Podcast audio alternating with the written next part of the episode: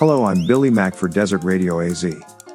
On this date in 1822, Boston officially incorporated as a city. Up until then, it had been a driving school. Of course, 185 years of no driving instruction has really taken its toll. Ever driven in Boston? In 1836, the siege of the Alamo began in San Antonio, Texas. I'll stop there in case you don't know how it ended. But that's all I can remember. If you didn't hear how it ended, would you care to make a small wager? That's when Davy Crockett said to Jim Bowie, shoot. Why did they have to remember it? On this date in 1861, Abraham Lincoln arrived secretly in Washington to become president. What was he most excited about? The free theater tickets. He took over on the same day that Texas left the Union. Talk about your rough first day on the job. In 1887, America banned the import of opium from China, saying that ought to solve the problem.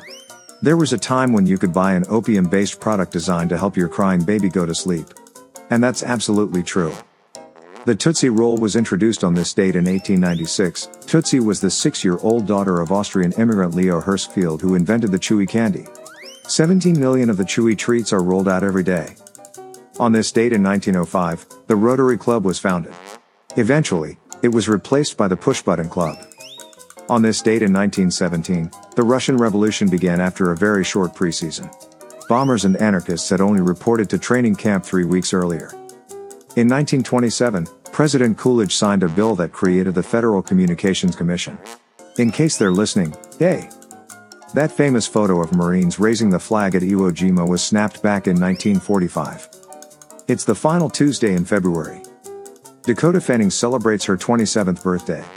Never heard if she was named after North or South. Country singer Steve Holy turns 49 today. Holy Steve. Oops, I mean, Steve Holy. Niecy Nash turns 51 today. She's going to celebrate at a small party put on by her brother, Uncle E. Marc Price turns 53 today.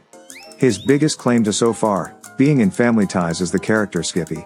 I believe that was the last known Skippy in existence. Singer Howard Jones turns 66 today. He's changed his tune a little bit these days, things can only get bitter. Motel 6 spokesman Tom Bodett turns 66.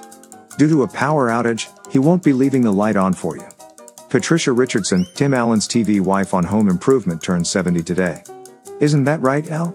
Of course, she went on to being remembered as Jill in the old Tim Allen TV series Home Improvement. Former Dallas Cowboys football player Ed Too Tall Jones is also 70 and changing his name to Ed Too Old Jones. Another year of just letting his birthday candles burn out. Why doesn't he blow them out?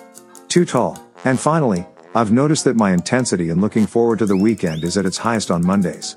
With interesting facts to clutter your mind, I'm Billy Mack for Desert Radio AZ. And thanks for listening.